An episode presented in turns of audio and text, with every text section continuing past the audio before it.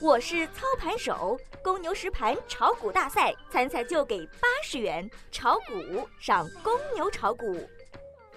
小白五评：大盘无反弹迹象，进入箱体震荡。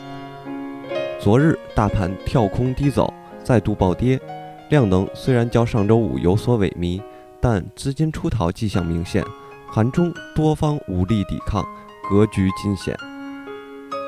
今日早盘依然延续弱势走势，两市小幅低开，最后在两千八百二十至两千八百三十九之间窄幅震荡。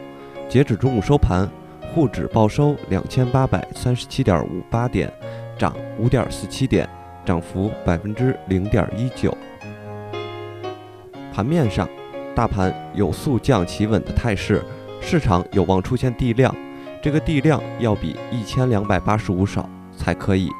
由于资金不进场，因此很难出现长阳扭转颓势，因此就需要严重缩量来带动多方进场，所以市场可能会在底部震荡回稳之后才开启反弹。